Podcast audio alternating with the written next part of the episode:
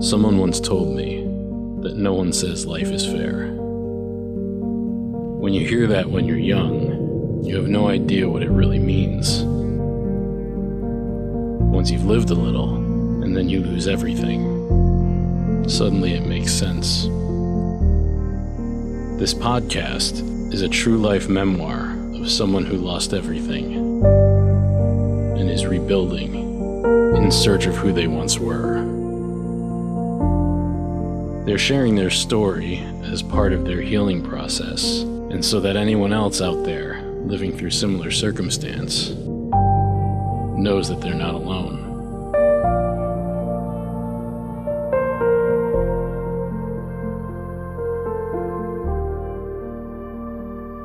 Hey, everybody.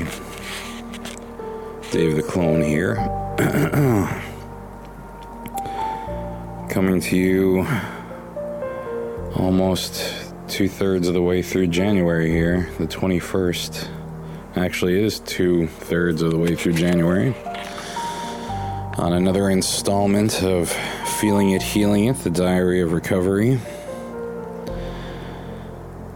I believe it's day 400 of sobriety.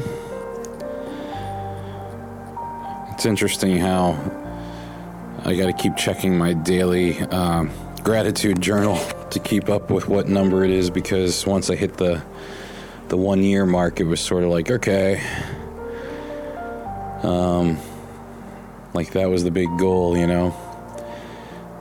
But now it's interesting because um,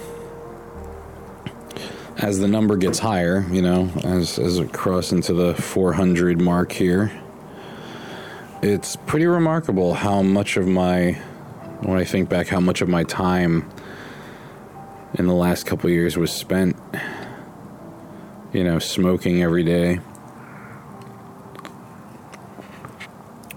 And how at the time it felt so harmless. Um And I think, I don't know, maybe in some ways it feels like it kind of was harmless. It's just that it would numb what I'm going through now with this whole daily waking up, feeling the weight of the world still on me. I mean, at this point, a lot has happened since the last time I recorded an episode of this show. Um, the first job that I went on that interview for for the um, event project manager. Um, interesting turn of events there. I uh, I expected to hear back from the person who interviewed me the week between Christmas and New Year's, and when that didn't happen, I reached out on, I believe it was New Year's Eve. I just sent an email saying, Hey, hope you're having a great holiday season. Happy New Year. Really looking forward to continuing our conversation. And that same day, like two hours later, on LinkedIn, I saw the person who I had connected with, who who sort of hooked me up with the interview in the first place, has a post up that they're looking for a new job, and you know it's the standard. I don't know if LinkedIn writes this for you with its AI, but it's the you know, hi, I'm looking for a new position, a new opportunity. If anybody can help, I'd be gratefully appreciative. You know, greatly appreciate it. And so, you know, I reached out to her. I was like, hey, are you no longer with that company? And I was really kind of looking forward to becoming colleagues. And she responded, no. I just found out Thursday. So this would be like, you know, if New Year's Eve was a Sunday, the Thursday before New Year's Eve. She's like, I just found out Thursday they're in financial trouble. They're deep in the red, over 5 million. They're on the verge of bankruptcy.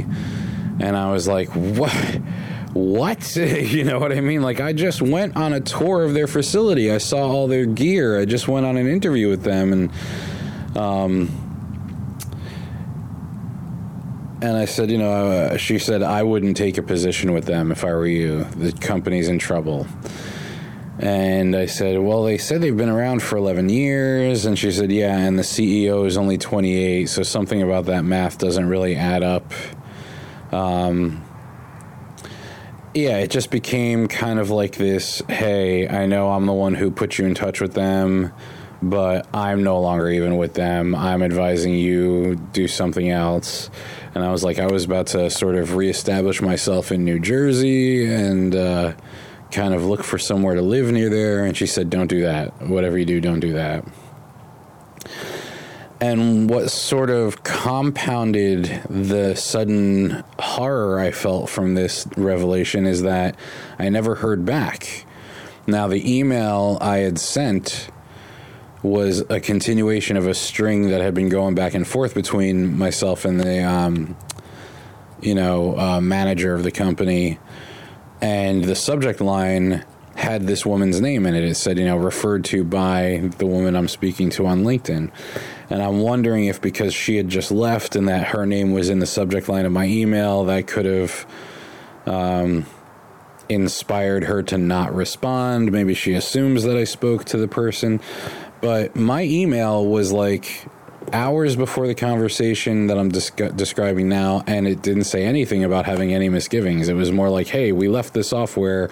I was going to sort of audition for you guys in January and run an event for you, and looking forward to continuing that conversation. And so the fact that she didn't respond to that after you know, having me up to visit, having me in to see the facility, interviewing me, kind of I don't know, made what the the gal on LinkedIn was telling me feel a little bit more real. And then I've been seeing a lot of posts from them, both the CEO of the company and the manager who interviewed me saying, We're looking forward to a great year. Things are great here.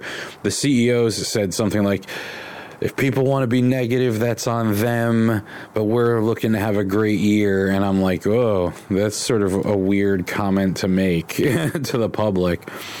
So obviously, the long and short of it is that didn't happen. I mean, part of me still thinks that maybe I should reach out to them, but I don't know. I feel like we had a really good phone call, we had a really good Zoom call, we had a really good interview. It's left with, hey, let's talk in the new year. I reach out and say, all right, it's the new year, I'm ready to talk, and then nothing. And then hearing that they're in trouble. So yeah, that's that's fun. Then, uh, let's see. Had another interview. It'll be two weeks ago on this coming Tuesday at a company that's a distributor of cameras and video equipment to revamp, re-establish, and run their studio and do live events two to four times a month featuring the manufacturers of the cameras and gear that they that they sell. And um, my phone interview went great. They, you know, ZipRecruiter when you're when you have a when you have a bite on the line with ZipRecruiter, they keep you apprised of how many times they view your application. And they viewed mine like four times in the same day. And then emailed me the next day and said, "Hey, we'd like to set up a call." Get on the call. Everything is great. Set up an interview for the following week. I, uh, being that I'm still sort of camped out at my parents' place in Delaware, this job was up in Jersey. And I feel like, I don't know, like I'm pretty transparent about that. I said, you know, one of the things that would have to be worked into the equation would be that I need to sort of relocate. So I would need some lead time before starting to uh, to make that to make that happen and they were all fine with it. But then they were like, "How's about like a 10 a.m. interview on a Tuesday?" And it's like, "Oh God, that's a three-hour drive." So fine. I mean, obviously, I didn't say that. I was like, "Yeah, sure, that's no problem." And then immediately, I'm like, "Okay, I need to take my car in to get looked at because it was making noise the last time I drove back from Virginia to Delaware." That was going to cost almost 1,200 bucks. Um, which luckily it didn't. it wound up only costing, I think, six fifty. Um, but because it was cutting it too close time wise, uh, the time they were having it in the shop and the time I was having to leave, because now my plan was to leave Delaware at like five a.m. to make sure I'm up in Jersey with plenty of time for this interview uh, not knowing what the, the you know um, traffic situation would be like if that you know, I figured I'd be pretty much diving headfirst into rush hour traffic in the morning. So I rented a car. It was actually a pretty decent car, a Chevy Trailblazer, which I had not driven. And the whole thing is, it's like a, a night and day difference when I rent a newer car versus my old car. I still love my car. I, I think my car is awesome. I'm comfortable in it. I don't feel like there's anything other than its age showing and the maintenance that's, that that's requiring, it still works. You know, it does what a car is supposed to do. It gets you from point A to point B. But then when you get in these newer cars and it's like, okay, a little bit more comfy, a lot more screens. I can put my phone Bluetooth connected and play my Spotify throughout the car speakers. All right, that's that's nice. My car is so old that I can't do that. I was considering replacing the radio in my car, but I'm like, nah, really all signs are pointing to I should be figuring out how to get a new car, which can't really happen until I get a steady job. So it's all chicken and the egg, man. And it's like, I need to move to be able to get the job in Jersey, but I need to have the job in order to be able to move. it's, it's a really tough limbo to be in. So I rented the car left Delaware, left left my parents' place at five. Went over to Wawa, got two big coffees, a breakfast sandwich, and some snacks, bottle of water, and uh, made it up to Hazlet, New Jersey by 9 a.m. So I had like an hour to kill in the parking lot.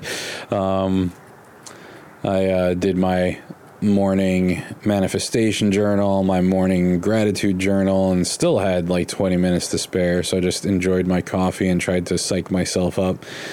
And I thought it actually went pretty well. The only problem was that the gear in the studio that they had is gear I'd never used before. And it, it was like so much of the interview it was crazy. Like the idea was that most of the job, once I got the studio up and running, would be coming up with concepts for these live shows. Like, what should we do a show about? Who should we interview this week? And I was throwing out ideas, and the the CEO who I was meeting with really seemed like he liked the stuff I was saying. But it was the gear, like you know, he, he kept asking me, "Have you ever used this before?" And I was like, "No, but I I, I understand switching, so I would just need to train up on the gear." And he kind of kept talking that room is going to be your responsibility. Everything up and running everything well maintained you know and i was not a facilities guy in my previous role. I managed studio operations but the studio was already built you know? I'm not the I, my engineering side's a little weaker i guess or maybe this is my imposter syndrome coming to the surface where i was intimidated by the fact that it was all kinds of gear that i wasn't really familiar with but then at the end of the interview, he even said, you know, the first couple weeks is just going to be you figuring out and learning the gear. And I was like, okay. So I kind of left the interview with the impression that I would get offered the position. He said they were interviewing two more people after me and that they were going to make their decision by the end of the week. This was a Tuesday I was up there for the interview. And I on the drive home, as much as I had trepidations because of the learning curve and because it would also necessitate me moving very quickly, finding a place, um, I felt like, you know, I, probably some of that's just normal butterflies, and if they offer me the job, I'm going to take it. Uh, they told me I would know either way by the end of the week. I would hear either way, whichever the decision was. And there were a lot of good perks to the to the job and this is something I don't really get is like in these interviews they're telling you so much about or at least the my experience lately is like they're telling me so much about the company and so much about what it would be like to be working there that it almost gave the impression that like yeah we're really only looking at you. You know what i mean? Like so it's going to be kind of on you if you either bumble this interview or say you don't want the job. That would be the only two ways that you wouldn't get it and I'm not getting the feedback. you know, like I keep going back to that one where I had the three rounds of interviews and I didn't even really notice like anything that happened in the in the last round of interviews that would have bumped me out of the running and yet then they turn around. So it's something's going on. There's something in the air you know. I've got like a scarlet letter branded on me that i don't know what letter it is. I don't know how i got it. I don't know who put it there. But it's keeping jobs from deciding to pull the trigger on me because then the rest of that week went by and actually every morning I woke up with a severe, severe panic attack um, about how quick a transition this would all be. Like it would go from the sort of more trying to figure things out mode at my parents to okay, find a place to live. Okay, um, oh. Find a place to live. Uh, get in the swing of things. Get back into the grind. But you know, I feel like that's how I felt before my last job that I was at for 16 years. But I think maybe in the way that the sort of energies of the universe work, um, the fact that I was that scared, because there were things that, like, you know, he was like, okay, here's our control room, here's our edit suites. And I was almost like, where are the edit stations? You know what I mean? And, and I don't know if that was a test or what, it probably was. Uh, I thought I did a pretty good job of like projecting the confidence that even though some of this stuff was a little on the alien side to me, I would still be able to figure it out because I've done this for 20 years. you know what I mean? Like, it's so, you know, I don't even understand how to respond to some of this stuff now. And, um, in any case, uh, Friday came and went, didn't hear anything. The following Monday came and went, didn't hear anything. I imagine ghosting is the new uh, normal version of rejecting people. so, that was a hopeful I was hanging my hat on. So, it's been back to the grind of looking for jobs, sending out applications, like, you know, several a day there's one job that I saw and the description was like kind of like perfect for me as far as my experience uh, as a producer goes and conducting interviews. And, uh, you know, sent in my application. ZipRecruiter started pinging me back, hey, you know, they looked at your thing three times. So the next day I emailed them with sort of like a, a semi cover letter just saying, hey, I wanted to write with enthusiastic interest about the position and tell you a little bit about my experience and how conducting interviews was kind of like a core strength and a cornerstone of the work I did in my 16 year tenure at my previous job and in the freelance work I've been doing since. Below are some samples of my videos of me conducting interviews with celebrities at Comic Con and some of the videos in the corporate world that I created using footage from the interviews I conducted and haven't heard anything from them. And I just and I don't, you know, I don't know what to do at this point. I don't know. I've also been auditioning for some audiobooks. I actually just got one yesterday, got an offer, so that's pretty cool. That's like the one sort of good thing that's happened since the new year started here. I finally got a uh, got somebody giving me a shot at something. But uh, you know, I was talking to my sister, and she actually said maybe we should look into one of these, um, you know, resume makeover companies, and let them like redo your resume, redo your LinkedIn, train you for interviews, and then help you look for jobs because something's going on here that that you know something's happening in your interviews that's making people hesitate about pulling the trigger on you and taking a chance on you and I, I, I don't know. I kind of firmly believe it's got to be my age. You know, forty four coming in, new person. You know, I don't know. I don't know why that should be the case. It's like there are plenty of people who work well into their 60s and 70s. But, you know, it's just such a fickle time with so many factors up in the air and everybody and no one will give you the feedback. That's the other thing that's probably because they don't have a good solid reason. They just, oh, I don't know. He uh, he has a goatee. I didn't like that about him. You know, who knows? You know, or maybe I, I think they can't come out and say, oh, it's because of your age, because then I could sue them for discrimination or something. But how are you supposed to figure it out if no one will give you honest feedback about why they're not giving you the job? And it's really hard to not let this rejection break me down. I mean, it actually has been for the last couple days, I've been pretty bad because you feel like the universe is collectively saying to you, you don't deserve to be able to make a living. You don't deserve to be able to support yourself. Uh, and again, as always, when I talk about this stuff, it's a situation that when I was gainfully employed, I never pictured myself being in, but at the same time, I was afraid of ever being in, and now I'm sort of still knee deep in the nightmare of it. And it's getting to the point where I'm going to have to consider something outside of my realm of experience. You know, there's a, a local store here near my parents that is advertising on Instagram that they're hiring a manager, a store manager I don't have retail experience, but I have corporate managerial experience. So I responded to their post and said, Would you consider somebody who doesn't have retail experience but has corporate managerial experience? And they said, Sure, send your resume over. We'll be looking to set up interviews next week. So fingers crossed, maybe I'll hear from them. And as long as it's not single digit numbers per hour, dollar compensation, uh, I might have to seriously consider that.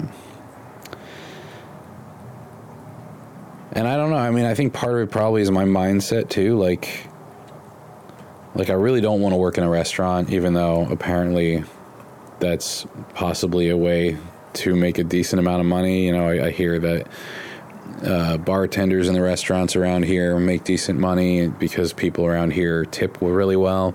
I don't know how to bartend. I went to bartending school. I worked as a bar back shortly after college. A bar back is kind of like a busboy just for the bar and the bar that I was working for was supposed to be teaching me how to bartend, and they didn't until, or they didn't even seem like they were going to until I suddenly had a job offer in the corporate world. And I did both for like a week, and after that, I was like, "Yeah, there's no way this is going to happen." Like the catching the train, getting to my car, getting to the restaurant, it's all like there's not enough time, and I'm not going to do this anymore. I'm going to let the restaurant go. And that was the last time I worked in a restaurant. So I always think of that scene in Reservoir Dogs, right, where they say, you know, this is basically the one job any woman can get based on whether or not they have any education. And, you know, obviously I translate that to this is the one job anybody can get. And, um, I don't know why I'm so. It's like I have a performance anxiety that kicks in when I think about. Um, what when I think about um, serving, you know, food or, or, or, walking up to a table to take people's order. I don't know why. Um, and I'm sure once again, like everything else, I'm sure once I did it for a little while, I'd be fine. But it's just one of these things where I don't know if it's starting to get to the point where because it's been a couple years now since I've been on a schedule of like having to be someplace at a certain time for a certain number of hours and deal with people and keep the mask on so that people don't realize you know if you're having a bad day or if you're upset or anything you know um it's the trade off, you know. I think it's almost like part of me came to the conclusion that on even though I, I like socializing with people and I'm a people person, there is a certain level of once there's this other set of parameters involved, um, it becomes different. And it's been so long since I've been in that that I just assumed at some point the only way I'm to carry forward, the only real path for me is somehow figuring out this work from home life that has become a thing since the pandemic, right? So I'm kind of caught. Like, my sister even offered to help pay for this resume doctor, and it's pretty expensive. Um, but I think at least that I would figure out what where the scarlet letter came from, what the scarlet letter is, why people aren't hiring me. I'm probably gonna have to shut down my social media. I mean, um, for all I know, this podcast could be part of what's holding me back. Um, one of the guys that walks with us in the mornings um, one day was like, "Hey, I found your blog where you were." You know, kind of putting your former landlords on blast. He goes, You might want to take that down. That could be the kind of thing that if companies are looking into your background and they come across this thing and you're being really, you know, open about your landlord and things that probably maybe should be private, they're going to think, well, if he's unhappy with us, is he going to turn around and make blog posts about us? And I was like, I don't know, man. I mean, I see what you're saying, but I also feel like, really? you know what I mean? Like, but at the same time, you know, he could have a huge point because it almost feels petty the way that they'll look for any reason to, oh, you did something 20 years ago in college and uh, you got reprimanded for it. Yeah, we're not going to hire you. It's like, what does that have to do with the fact that I need to put groceries in the fridge and have a roof over my head now? Like, should I just go out in the woods and die? Should I just lay down and die? Is that what the is that the message I should be getting from this? You know, I mean, I'm kind of there was a part of me that was a little relieved that I didn't hear from that studio job just because of how harped how how, how much he was harping on that room's going to be your responsibility. Like okay dude all right i get it. You know and i was even going to call an engineer buddy of mine and say hey man can you meet me there on a saturday? I'll pay you and and get you lunch. Can you just kind of walk through the system with me so that i'm up to speed? Because you know it's getting to that point where I think a couple years away starts to show like so much gear changes so quickly. And there's a certain level of the shop I used to work at. Uh, maybe it was almost like a band using Fisher Price instruments. You know what I mean? Like they they they bought gear and it worked, but it's not the top of the line gear that every other studio is using and so it's this is only feeding into my imposter syndrome of like, do I really know how to do this? Was I living like a really cushy fantasy life in my old job? Um, I know that that's not true, but the fact that this has been such a harrowing journey, um, and granted, I'm sure there's probably like if someone followed me around for a day, they could be like, they would be like, well, dude, you know, you also only spent three hours sending out resumes, and then the rest of the time you spent working on your freelance editing. But the freelance editing is the only thing that's bringing money in right now. And if I wasn't living with my parents, I would be barely being able to pay for rent and utilities and food. Um, luckily in the last five months i've been able to pull some money together but then my thoughts instantly go to yeah but then tax time is coming up and i'm going to lose at least half of that. You know what i mean? Like it's like you cannot fucking win. And no one knows how to help me. It's amazing how many people i've reached out to and maybe part of it maybe that's part of what i need to get better at is being able to still learn how to directly ask people outside of my family for help you know? Um, there have been a few professional connections that i've sort of hinted at. I'm looking for work. Is there anything you could do? And they were like yeah we don't really have anything going on. And it's kind of just like really? I mean okay, I guess. you know, I mean, and I do. I don't want to sound ungrateful. The the freelance clients that I have had for the last year, two years, three years in some cases. Um, actually, one I've had for four years now. They've been great, and I would be dead in the water completely without them. So I'm very grateful, but. There are some others out there that I just expected would have been able to do something for me and haven't and I don't know how to not resent that. I'm trying to get better at stuff like this and not take things personally. There's a a motivational meme out there that says, you know, there's here's some sentences you need to hear in your life. And the first one is everyone's not against you or everyone's not out to get you or something like this. It's like everyone's not against you, they're just for themselves. And it's a pretty interesting dichotomy and dynamic to have to face is that yeah, everyone's in the same situation. Everyone needs to put themselves first, the same way you had to learn to after the abusive relationship and realizing that um, putting others before you is what left you vulnerable. Well, it, it goes across the board, right? You know? Ooh, we got some snow fall off there. That was pretty loud.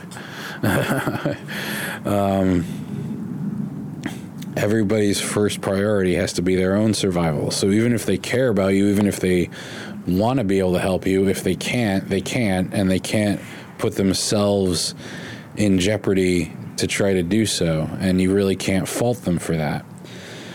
And that's great to acknowledge, and it's the truth, but when you're the one that they have to pass on being able to help, you start to think, yeah, so I'm the guy you would just let drum the jack hanging onto the side of the door here that we're gonna that is gonna freeze to death at the end of Titanic, you know?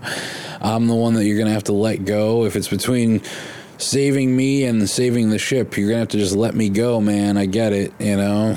Um, it really hurts though to be in that position. I know I talked about in previous episodes a plan that I was going to enact, regardless, that may be the way out of this. And um, I actually was talking to my brother in law about it over the holidays, and he was really um, into the idea, very supportive. The only problem is that, like the car, it would cost some money. And. Um, I don't know, like part of me in the midst of all this uncertainty is wondering if that's what needs to happen that like maybe the reason I'm not getting any of these gigs is because I'm not really supposed to like that's just going back to the old world it's not moving into the world I'm supposed to be in and that this new idea even though it would require an investment in myself you know a lot of the um, motivational speakers out there say that one of the things that holds people back is their mentality hasn't evolved yet, even though their ideas or their dreams are evolving. And sometimes that mentality of like, no, man, like like I just said before, oh, you're worried about taxes. That's still months away. What if you put this money out now and it leads to things getting better, and then you've got money coming in, so tax time you're not worried about it. By being afraid to take that step, you're still in that what they call the lack mentality. You're you're in the old mentality that you know um, that doesn't know how to build wealth. A lot of um, a lot of the channels I've been watching talk about this. You know, you got to think about money the way that the wealthy already think about money. They put money out constantly. They they leverage debt. They know that you have to put the money out to let the money build back and not doing anything with the money is not growing the money. Using the money to grow more money is the way to continue to build, you know, and evolve your wealth. So it's a little hard to consider those things when you're at rock bottom and haven't made much progress, but at the same time, it does feel like a bold step needs to be taken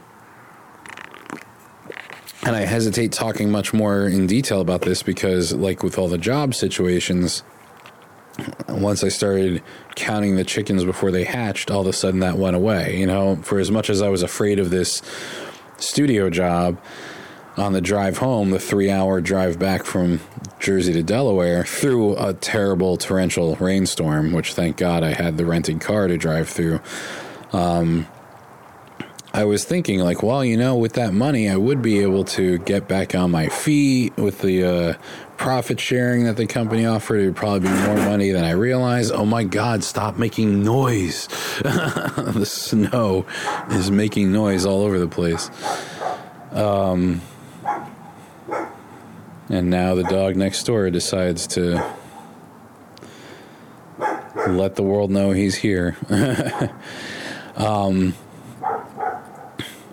you know, my mind started to go, oh, you can get an apartment, you'll be buying groceries, and like, yeah, you'll have to go to work, but they want everybody to leave by five thirty. It was the first time I'd ever heard a company going, we don't want people staying here late. We also don't pay overtime, so we want everybody get your work done from nine to 5.30, 45 minute lunch.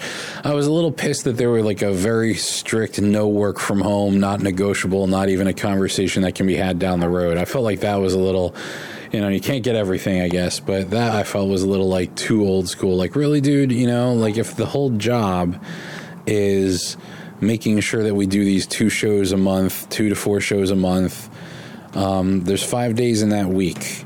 One of those days I should be allowed to work from home. And one of the things that I keep in mind is that it took me being at my old job 14 years before 15 years, well, 14 before they even gave me one work at home day when someone else on the team had three work at home days a week for that entire time that I was there. I actually felt like that was a sexual harassment situation that I was talked out of bringing up to HR.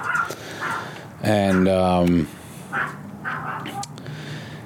and so remembering that that it took that fight that long to get that perk which now since the pandemic has been something that has become far more accepted uh, as viable.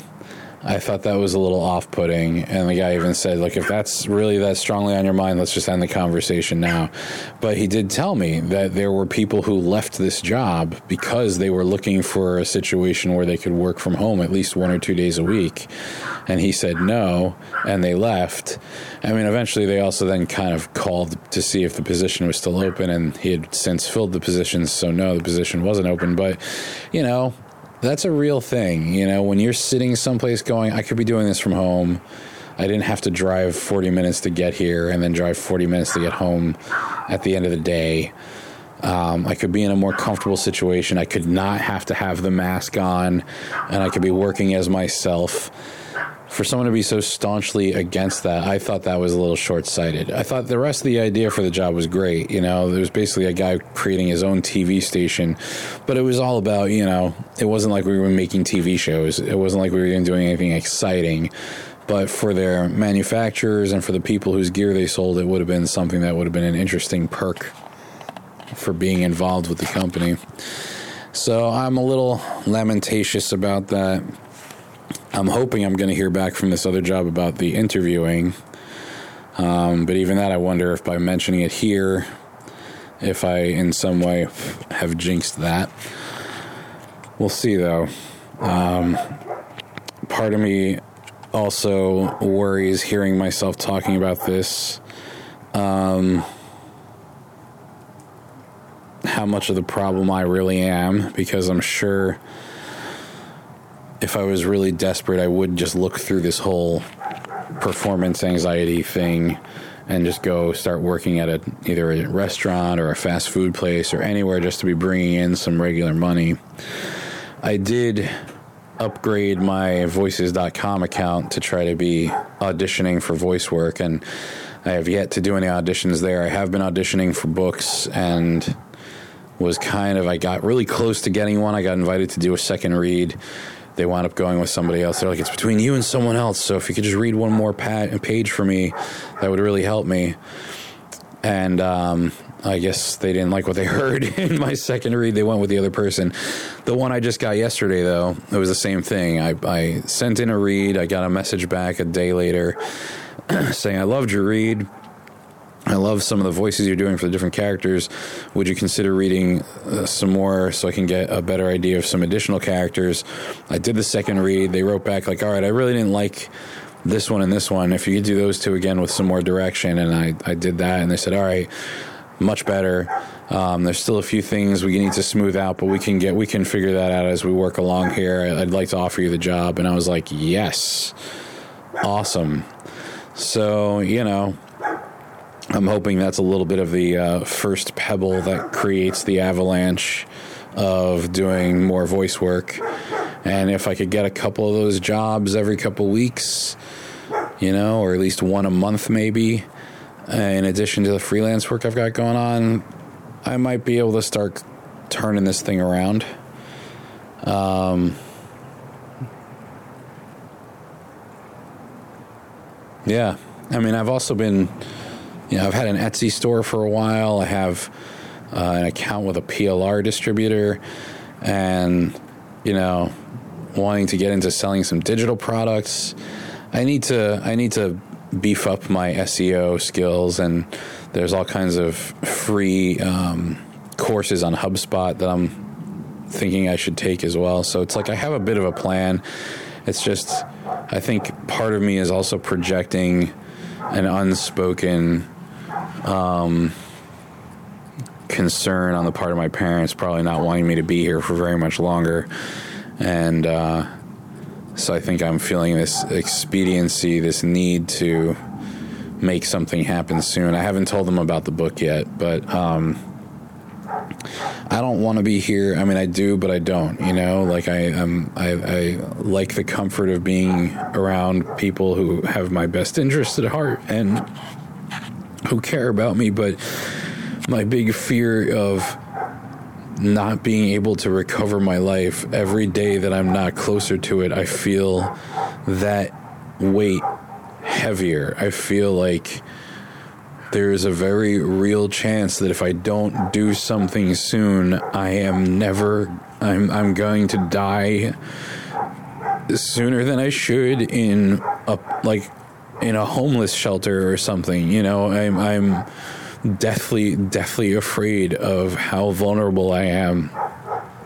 And I'm trying to stay strong through it. Um, I've actually been attending church virtually for the last two months now, and I do feel some comfort there. But I am praying and hoping that somehow I'm able to shift. All right, I think I'm going to take a break because the dogs are losing their minds now, and um, I actually do have to jump, so I'll be back in a few minutes here. All right, we're picking up where we left off from inside now, away from all the barking dogs, and uh, actually, a couple hours later, after um, as odd as this will probably sound, after having a chance to attend church virtually. And um, I know I've been mentioning on the show for a while, I've been sort of on a more spiritual journey as this uh, sort of time has been going by this last year or so. And a buddy of mine from college, um, I guess almost three months ago now, sent me a link to uh, tune in to his church that um, broadcasts their Sunday sermons over YouTube. And, you know, there's been a certain amount of comfort that I've found in listening to his pastor, and it's been, I think, out of all the weeks I've been tuning in,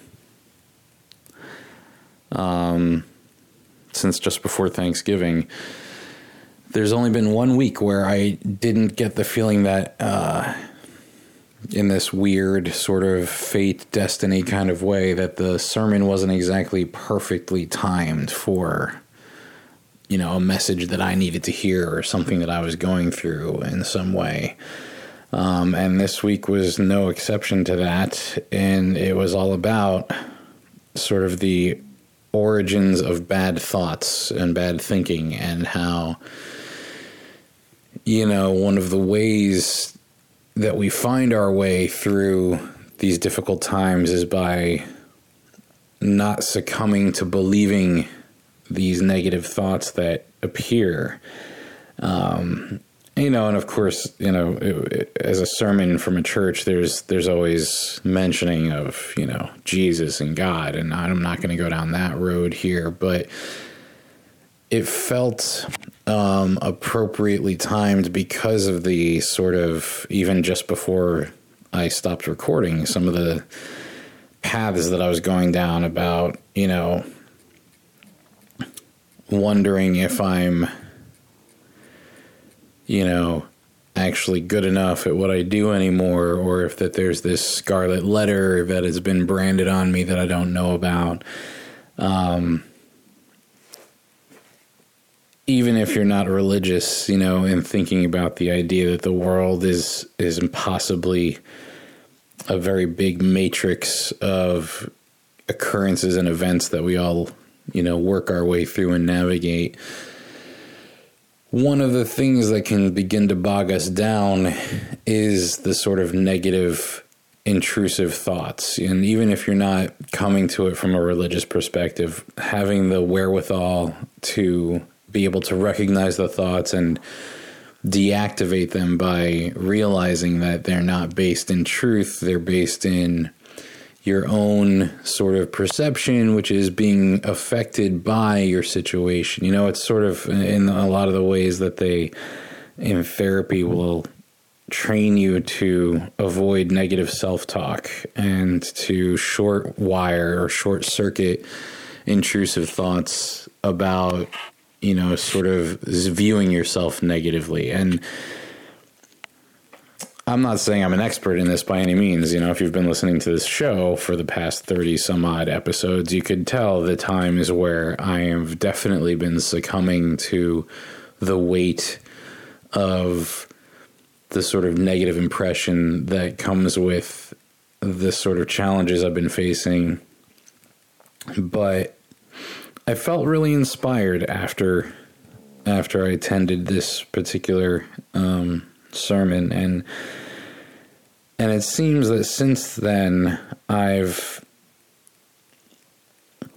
I mean, it's not like it's completely gone, but it's less oppressive. This sort of the confusion um, of not knowing why you know, not knowing why it's been so hard to take the next steps here, why it's been so hard to find a job? And is is it even you know should I even still be looking for jobs in video? You know, I, I attended this evening a um, a webcast by uh, on LinkedIn, an audio cast that was a guy who was a recruiter for the gaming industry, and there were plenty of people on there who were talking about wanting to switch careers at various stages, you know, and some of the people have some experience in the field, some have no experience in the field. So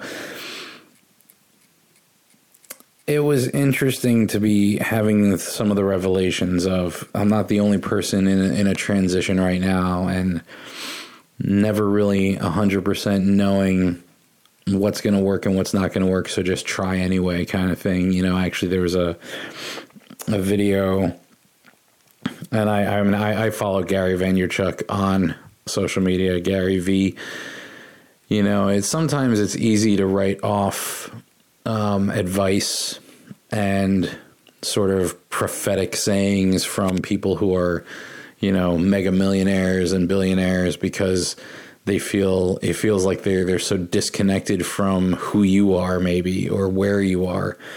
But Gary V is somebody who's pretty down to earth and um, it was this video of a young woman who uh, had just attended one of his talks, and she came up to him because she ran into him on the street outside the venue and asked if she could take a picture with him, and was saying how she found what he was saying really inspiring, and then she, right before he was getting uh, into his car, she said, "I'm going to be someone someday, and when I am." You'll be able, you'll you'll remember me. And he was like hold on a second hold on a second. You're somebody right now. And he's like i was somebody before i became famous you know? He's like we're all somebody. He's like you're somebody now. And once you start to realize that that all these things that that weigh down on us that kind of come in and and interfere with how we see ourselves. He's like, it's all, he's like, it's all this sort of junk. He's like, who whose opinion matters the most about who you wind up being, you know, about what you wind up doing with your life. He's like, it's yours. Who who are you worried about disappointing? Is it your parents?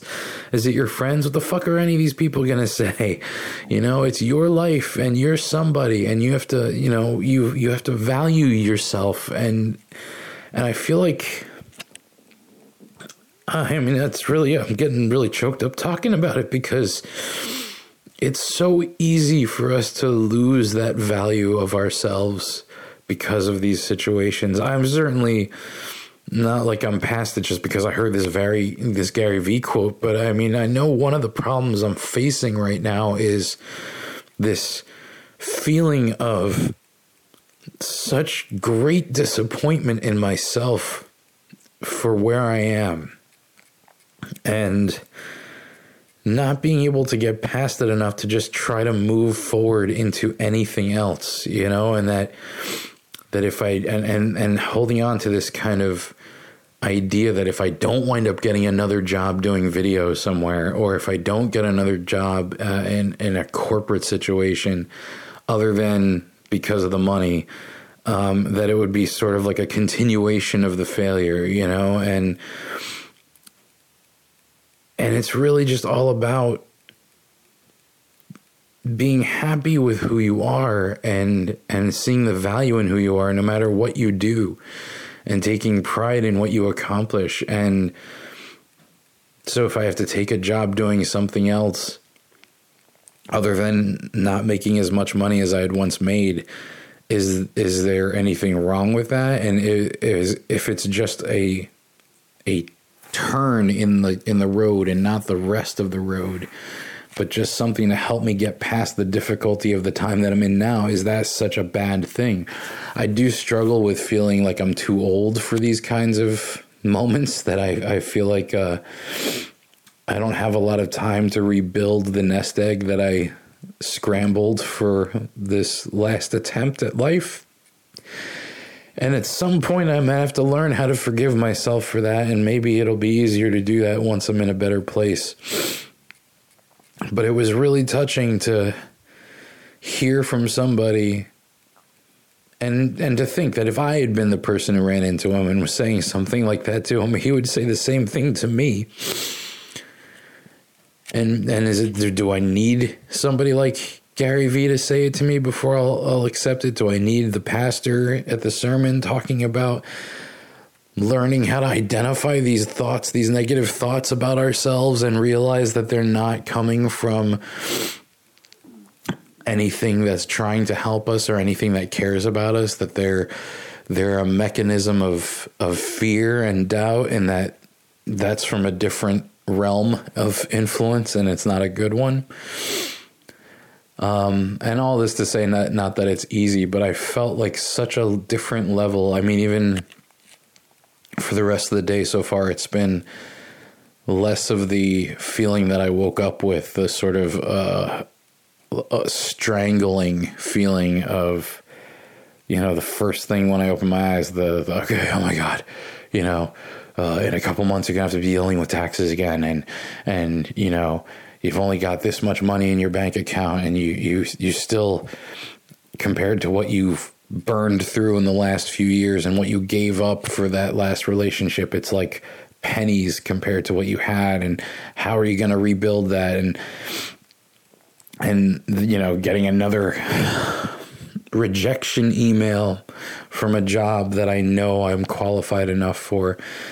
Um, all these things are like logs on a fire, you know, and the fire just keeps burning brighter. And you, you know you, need to be able to get away from the heat of that. And it seems like by the end of the day when i'm falling asleep somehow i have moved a little bit enough away to and and usually it's if i've gotten some editing done and i know that i have uh, an invoice on its way to me and enough to be able to put out another invoice at the end of the week for for this month's work.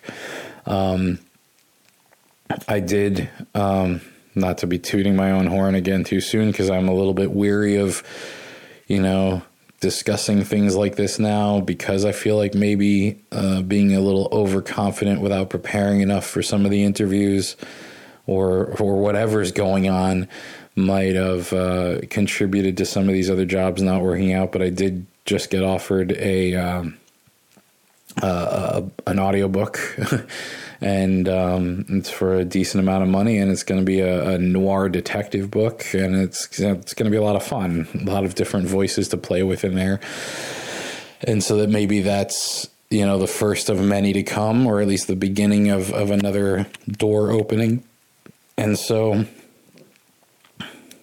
finding a way to rise over the sort of obstacle that the fear and the doubt and the negative self talk puts in your way is something I, am going to be focusing on uh, for this year, for, for 2024 as a resolution.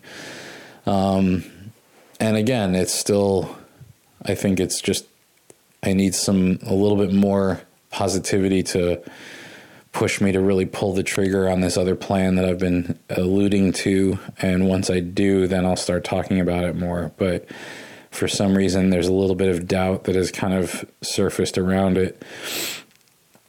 Yet at the same time, in the moments when I am um, feeling more hopeful and more confident, it seems like such a such the right idea, and maybe one of the keys. Like you know, I think one of the things that I have to work on is even in this vulnerable state and what mostly vulnerable, I mean financially vulnerable, um, having some bravery to take a few risks still because that's really it's going to be it's going to require risking and taking another chance somewhere in order to have a shot at rebuilding some kind of a nest egg for the future, some kind of a retirement. I mean, granted, I do still have a pension floating out there that once I hit the right age, I'll be able to start collecting, and hopefully at that time there'll also still be some social security left. You know, who knows what's going to happen in the next few years here, but um, I'm not going to rest on those laurels alone. I need to find a way to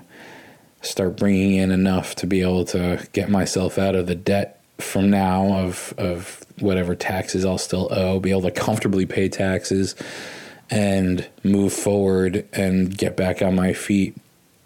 And granted, yes, a corporate job or at least a job with a, a, significant regular salary is kind of like the regular way to do that. But I feel like that won't be enough even on its own either, you know, so I'll have to implement this plan as well. So now I'm sort of seeing the getting of a job as a means to an end to, um, you know, to keep trying. Um, and I guess I still need to define for myself what uh, level of success or happiness would be. You know, what would I be happy winding up doing? Where would I, what would, other than getting my own place again, what is the goal now? You know, um, I'm still on sort of a mission to redefine who, who I really am and, and all of these things. And for some reason, you know, since this, um, since that sermon, it has felt a little bit more attainable. I do have a friend who's also a, a spiritual healer, not the one that I had seen previously, who uh, has offered me a, a, free mini session um, because we hadn't spoken in a while. And when we caught up recently, um, and she became aware of, of, sort of where I'm at and what I'm dealing with, she she wanted to offer me at least some time to kind of talk about some of her approaches to being able to um, find some relief and and um, find a way to realign my energy and and figure out my way forward. So that's something else I'm looking forward to as well. In any case, um, as always, thank you those of you who are on this journey with me for listening to me ramble, and I'm hoping that in some way, in any way, um, healing in front of y'all is in some way inspiring other folks who might be dealing with similar situations or in the same situation, please feel free to reach out and join the conversation um, at the at our email hollow9 podcast at gmail.com. It's the word hollow the number nine INE podcast at gmail.com. Um, and you know, share this with a friend, share this with anybody who might benefit from this ongoing saga. And if you have any advice, I'm open to anyone who has words of wisdom to pass along. Um, and if anyone who might be able to help, you know, if you have a job opening out there, if you know somebody who has a job opening out there, um, you know, I, I'm I'm sort of not too proud to uh, ask for that help from anyone who understands what this might be like. Um, it's a strange world right now. It's a strange time. There's a lot of people out of work, and I totally understand it. Even the the webinar about the gaming industry, we were talking about how there've been so many layoffs and redundancies recently in that industry. So there's so many people vying for any job out there. Um, and so we you know we all have to help each other when we can is is part of that. And uh, you know i certainly hope uh, whatever the scarlet letter is that's hanging on me is not uh, exacerbated by this podcast. I did reach out to a friend um, after speaking to my sister about that and said hey you know if, if there's anything you know of that you could share with me like as far as if i have a reputation that i'm not aware of or I'm getting bad references from former colleagues that I should be made aware of. You don't have to, you know, you don't have to tattletale, but if you just let me know if that's happening, um, that would be great. There's only a few people I trust enough to ask that, and this person was one of them. I'm going to ask one more just to maybe start doing some investigating on my own.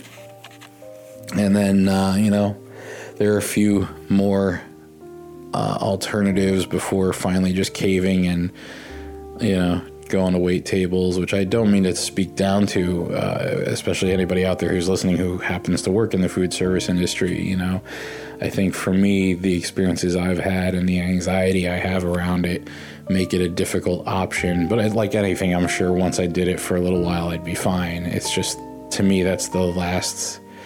That's the last option, you know. I'd, I'd like to still try to land something in the realm and sphere of what I've have been good at for the last 20 years.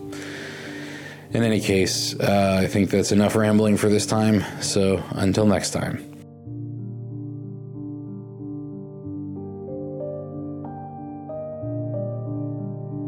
You've been listening to a production of the Hollow Nine Network. Feeling It, Healing It, A Diary of Recovery, featuring Dave Maresca. Thank you for listening to Feeling It, Healing It, a diary of recovery. Dave Maresca is not a trained medical professional, psychologist, psychiatrist, or licensed professional trained in providing therapeutic mental health care. This podcast is an account of his life experiences and meant to be just that. Any advice or suggestions made in the extemporaneous dialogue of the podcast is not intended to be medical or legal advice.